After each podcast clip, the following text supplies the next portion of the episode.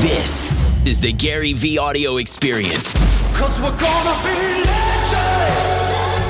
Hey guys, uh, this interview I did was to uh, actually promote, I think, an event in Canada that I'm doing, but it turned into a whole, whole, whole lot more. Uh, this is the raw cut of it, including probably some of my feedback of like this interview is awesome and we should use it for podcasts and and video clips. Uh, sorry for the uh, construction in the background. Hope you're enjoying the podcast as much as I'm enjoying making it for you. Have the best day ever. Open a shoe store soon. I think people. I think people know that you like shoes. I don't know. Clearly. Maybe. Clearly. Maybe. They, Maybe. They might know. All right, let's do it. All right. Um, so uh, we're here with Gary, and thank you again for uh, taking this meeting and uh, and interviewing with us. My so pleasure. It's great to see you again. Good to see you guys. Um, yeah. So we're just wanting to uh, tell a very truthful story about entrepreneurship, and one of the big themes is uh, failure. So we're going to um, just talk a little bit about that today. So our first question is, um, when you're going through failure, and I know you always say like stay positive, and a lot of people do say stay positive and soldier on and all that stuff.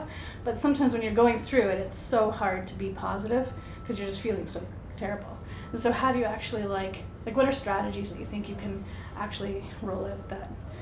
Perspective Yeah. is really the only thing. Honestly, you know, as you were talking, I was just thinking about to my morning. Basically, the last hour and a half of my day so far has been just talking about nothing but what I would call micro failures. I, I break failure into two categories micro or macro. A macro failure is dying, a macro failure is you know, filing Chapter 11 and going directly out of business. A macro failure is somebody you care about punching you physically in the face and saying, You're a piece of shit, I will never talk to you again. Mm-hmm. I deem almost everything else a micro failure, and I believe that most people look at micro failures and make them bigger than they are Right.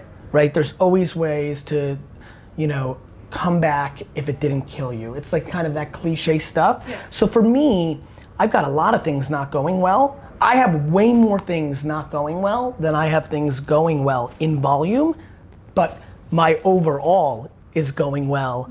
My day to day is not. Mm-hmm. And I think most people have it reversed. Right. Most people don't take the chances, aren't doing the things on a day to day basis to protect themselves from the day to day shit Yeah. the day-to-day failures but what's happening is they don't realize at a macro they're not moving forward Right. and so they're losing. Right. so for me it's just perspective. It's easy for me to articulate what i just said to you and i know a lot of people just heard that both on DailyVee and in your interview here and they're like oh that oh that's interesting right? Because it is interesting. Even like i don't talk about like even the way i just said it to myself it's interesting.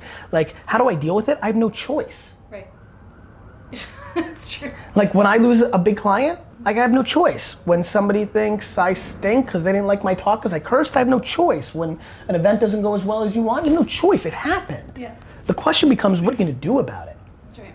right? Mm-hmm. And so many things happen in life, and like you just have to ask. Mm-hmm. You have to communicate. You're sitting here today because we communicated. Yeah. And so some people put their head in the ground and just shrivel up and never come back out. Other people, you know, go down guns a blazing, uh, which you know is not what the outcome they want, Yeah. right? They they're down. You're having a bad day. You're in trouble. There's pressure. It's going bad, and you decide to go on the double offense, but you're not good enough, and so you just sped up the process of you completely losing. You know, other people have perseverance and backbone, and you know, I'm watching a lot of tennis right now. It's so mental. I think uh, when I play, when I hack with my buddies. But like Nate on my team, you should get Nate. Uh, D Rock, let's get Nate here. Nate ha- has never beaten me in tennis, and has been beating me twice, five two in a set, and I just mentally wouldn't let him win Right. because there's nothing that changed other than my mindset. Like sports is amazing because you keep What score. happened to Federer last night? Nate, This is a tennis situation. Yeah. he knows exactly. He knows exactly what's up. Nate, And then that yeah. match, and I've also never beaten Gary in tennis. Is that what we're talking about? we are Nate. Okay. This is this. down. Yeah, just for a second, just for a second, to have a tennis just for a second, Nate. As someone who's been beating me multiple times, five two, and then losing, what do you think happens at that? Your observation for being the other side of this scenario. What do you think is happening there, in your gut? Like, why am I not winning? More about why am I winning. It's less about it's less about you, Nate. It's more about me. Story of my life. Um, Gary digs in, changes strategy. Um, I get a little loose and go for too many winners. That's an interesting observation. Um, and then it gets to 5 3, 5 4, then I get tight. Yeah. Um, and then Momentum. it's just momentum. It's momentum. and Now look, good news, guys. Nate's like a scratch golfer, and I like go 120 on my scorecard. So he's being I am- he's being very kind to me. to say, yeah, Gary, but what's your handicap? This is an interesting side story. Nate uh, is an incredible guy. He's, he's on the office of the CEO. I'm very close to him. He's a friend and an important part of this company. Early in his career, like uh, some, I, I would like, I would like, because he's competitive. He got his job because he was an intern, and he, we went to Vermont when we were like 15 people, and we played volleyball. And the tenacity he played with, I remember telling my brother AJ, I'm like, that kid's gonna win. Like that's why we hired him full time. Yeah. So then I liked him as a competitive guy, and then he's good at ping, he's good at ping pong and all these other things. I remember somewhere along the line when I would razz him like, "Hey Nate, you ever beat me in five two? Like he's humble and sweet and a good dude, and he would just never say anything. I'm like, dude. One time, fine, I was like, I was, I was more like flipped, and I was like, dude, next time I or anybody ever says anything to you about that, you come back at them at the things that you dominate at, which is like, what's your handicap? And by the way, for all the entrepreneurs, thanks Nate, and for all the entrepreneurs that are watching right now okay, cool. Maybe you don't have an $800 million business, but maybe you also in parallel raised two phenomenal kids. Maybe you left a great impact. Like, like I don't think I'm even gonna rank in the top 10,000 wealthiest people during this generation of entrepreneurship, but I think I'm gonna positively impact more entrepreneurs than everybody else. I really believe that. And I don't, and I think not in the bullshit rah rah way. Mm-hmm. I think I'm the mix. I'm the hybrid. I'm the rah rah positive energy. Look what Nate just said to answer the question, and I know this has been a very awkward interview, like a little different, my style. Here's the answer. Ask it again. I want you, I want to I want you to ask the question exactly the same way, if you can remember how you asked it, or the same energy. Sure. So, in the midst of uh, failure, Mhm. when you're feeling so shitty and so awful, Yep. how do you actually gain positivity and, and move Mm-hmm. What are some of the strategies and yeah, what are tactics, some right? of the strategies? Yeah. I dig in. Nate's answer, not mine. he said, I dig in and I change strategy. I first mentally decide this is not working, and then I realize everything I've been doing up to this point is the reason that it's not working. It's not working. I take responsibility. Yeah. Then I audit to how the fuck did I get here? Mm-hmm. Then I completely, again, take responsibility. Yeah. It wasn't the hotel's fault. Mm-hmm. It wasn't D Rock's fault. It wasn't Nate's fault. It was my fault. Mm-hmm. Accountability, refocus, realizing I have no alternatives, Yeah. And then going all the fuck in on a new strategy and then letting momentum take over because all you need is one extra ticket sale, one new client, one new good piece of content, and you're back on the fucking train in the other direction. And for me, I stay kind of even keel. I confuse people with my outward extrovert energy, but inside, I'm fucking calm.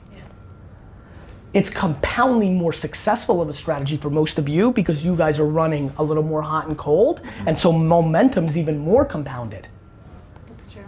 I think I think one of the like one of the pieces that a lot of people struggle with is that they can't seem to let go of either the failure that they are having or their ego that they have. And so like one of the pieces you talked about in terms of like owning ownership and accountability, is that one of the pieces that allows you to like let go of holding on to, you know, the driver wheel when you're like It's an- seeing the it's car it's crash incredi- coming? Of course. You know why? I don't care what you guys think about my car crash. Hmm. The reason everybody's holding on is you care about other people's opinion. Yeah. You don't want people whispering like, "Oh, the event wasn't filled out," or people whispering, "Oh, Gary lost a big client." Hmm. You care. Yeah. I don't. You know why? Not because I'm so cool, mm-hmm. because it's not practical to care. Mm-hmm. like, it's not a good strategy. It's a bad idea. And one will say, but you can't help it. I get it. I can't help hating the Patriots. I can't help, you know, a lot of things, right? I get it.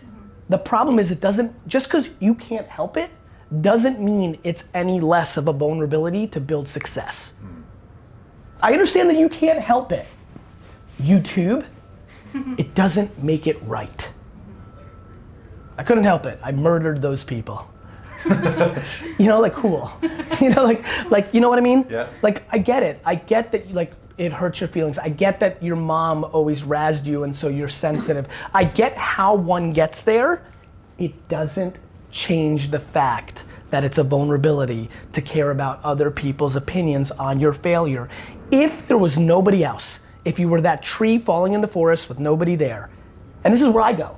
You have to understand, I'm such a contradiction. My whole life is about everybody and everything, yet the engine that drives that is it's just fucking me, myself, and I. Mm-hmm. I know, because you seem like such a caring person. I love everybody. You know, you know why? Because I'm so in a good place. Yeah. I'm able to give. Yeah. When you're fucking, when you have something, when you're set, when you're full, when you're fucking full, you don't need to eat anymore. Mm-hmm. You're passing shit on. I do that because I, it's me, myself, and I.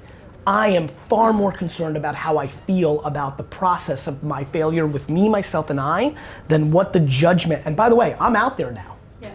And when you're out there and you're peacocking like I am, people like to razz you when you like people are happy. And I get it. I'm not mad at them. I'm empathetic to why they, they feel that way. Yeah. Um, but I don't think they're jealous or mean. I just think like that's life. We all rubberneck. We all judge. The amount of opinions I have on people that I've never met. I hate Vince Wilfork. He's a Patriot football player. I've never met him. You know, so like I get it, um, but I also recognize something extremely important, which is if I c- if that was a really passionate rant, boy, am I desperate for for the people following DailyVee and for your people right now. That if I get one fucking person to believe what I just said, it's game changing because it is the absolute blueprint to be successful. Mm-hmm. Only caring about your opinion about yourself for yourself, and then letting the chips fall where they may. And that's hard. Yeah. But everybody should practice it. It's true. And I would also say cutting out the one or two people that consistently you're pandering to and their negative vibe is essential. Unfortunately, 95% of the time, that is your spouse, your parent, or your brother. And that's fucking gnarly and difficult. And I'm not saying divorce your husband, I'm not saying never talk to your mom again, but I'm saying divorce your spouse and never talk to your mother again. And that's, or what I'd prefer, figure out how to change the nature of your relationship. Mm-hmm. You know, maybe you never, maybe you don't have to ever not talk to your mom again, but maybe you need to tell your mom, fuck you, mom, you're a loser and you just want misery, loves company, and that's why you're fucking me up. And honestly, I'm 46 and I'm just fucking tired of your shit, mom. Fuck you. It's like letting go of the attachment to the validation that we're seeking. Mm-hmm. Right, because I, I don't need validation from anybody. Yeah. And that's why I'm not seeking it. Do you think that like the younger generation is struggling with that more so than? No, I think gen- I think people want to talk about generations all the time. Like, the, the, the people are people. Yeah. The kids of the '60s look exactly like the fucking people now. Fuck the system, this and that. We're disenfranchised Vietnam. It's the same shit. We love to be like, oh, the millennials are the greatest generation. The greatest generation is the greatest generation because they were forced into depressions and wars. And I'm gonna tell you something right now. Fucking D-Rock will do what the fuck he has to do if we have a depression or a war, and so will I.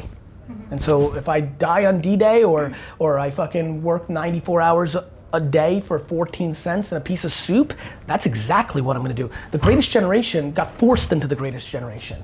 These millennials are forced into what's happening. Good times. Good macro times. And we will pay the price for that because it's pendulums, right? Yeah. Mm-hmm. And so, but no, I do not think that. Do I think parents of the last generation over coddled their kids and tried to eliminate the merit of winning and losing? I do. Do I think that's made them softer? I do. But I also think that that's the kids kind of in that little middle. Like, I think the winners are fucking winners, and I think the losers are fucking losers. Yeah, yeah, it's true. You know? And my big thing is like, I want the win, everybody who's watching, I want to make the winners win more, right? Be grateful for the gifts they've been given, give back, realize karma is practical, right? I want the middle to understand there's a debate and fuck, they can go either way, so like, wake the fuck up and go. And I want the losers to fucking tell their mom to go fuck themselves and do something so drastic, move from Ottawa to Saskatchewan, move from New York, st- uh, quit your law degree and go sell bananas. Like, do something drastic because you're unhappy. How the fuck are you waking up unhappy every day of your life? How the fuck are you letting that happen?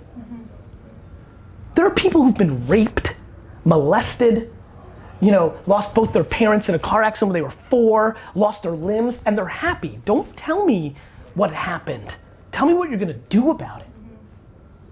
I think also like you know it's important to feel grateful. Boy, for- you know, taking a month off has got me. Really, I was gonna say you're like Jack. I'm, I really am. you guys are gonna have to leave. I'm about like like about self. like- I you were about to, genuinely like, think I might there. explode. All right, I know I gotta get to the next meeting, so like, what, I apologize. I've like you have like 19 things that No, I'm stuck no, on no, one. that's- that's fine. But I think this is the punchline, right? Yeah, Yeah. absolutely. Like, what are we doing here? Mm-hmm. yeah. Like, what are we doing here?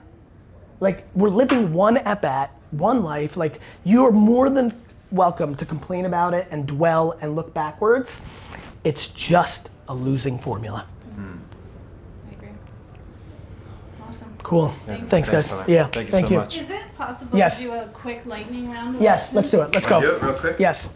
All right. Sorry, I. No worries. First. Yeah, no worries. What are you gonna do with that whole thing, D Rock? Like, I feel like that's a month's worth of micro content, a podcast, right? Thinking uh, 17 minutes. Yeah, we gotta do a whole lot with it. Like, not just the whole meeting by itself. Like, let's give that to the team. Just letting you know, we had it. We have a 10:15. So. I'll be done in one minute. Okay, ready? Yes. Uh, going. All right. Um, besides uh, buying the Jets, do you have any goals? Actually, my goal is not to buy the Jets. My goal is the process of trying to buy the Jets. I would say the only other goal is to have every single person on earth show up to my funeral. Uh, what's the number one thing that drives you and motivates you? Gratitude. Uh, proudest moment personally. That's a really good question. It's funny. I seem like such a cheerleader of myself, but that's like a hard answer for me to answer. I would say the proudest moment I have for myself is watching people impacted by me going out and doing things. Biggest business accomplishment to date. Biggest business accomplishment to date is basically creating a scenario where a 41 year old white male businessman has crossed over into pop culture and has some level of fame How do you define success? by being able to do exactly what I want to do every day, every second of my life. What scares you the most? Health of me and the 10 people I care about the most. Do you have a role model? If so, who is it? My parents, 100%. Work ethic, caring, uh, humility, gratitude, all that. Least favorite thing to do? Least favorite thing to do is to probably follow this probably being asked to go to the next meeting when i need to wrap up the meeting prior Most favorite thing to do? Uh, create content that is the single piece of content that makes somebody do something with their lives Since you're coming to Canada, when you hear the word Canada, what does it mean to you? I'm an, I think it is the most underrated country in the world. I'm an enormous fan, and not for like the healthcare, like just the, it's, I just love being there, and it's got a very nice mix. Uh, I, I just, I'm a fan. I'm a fan. That's the thing that comes. Two last quick ones for Yes. you. One piece of advice you give someone who wants to be successful but is scared shitless of their life. If you were to say you live your if you do this, you will live your best life, what would that be? Tell the person you're most scared of to go fuck themselves. He's afraid of death?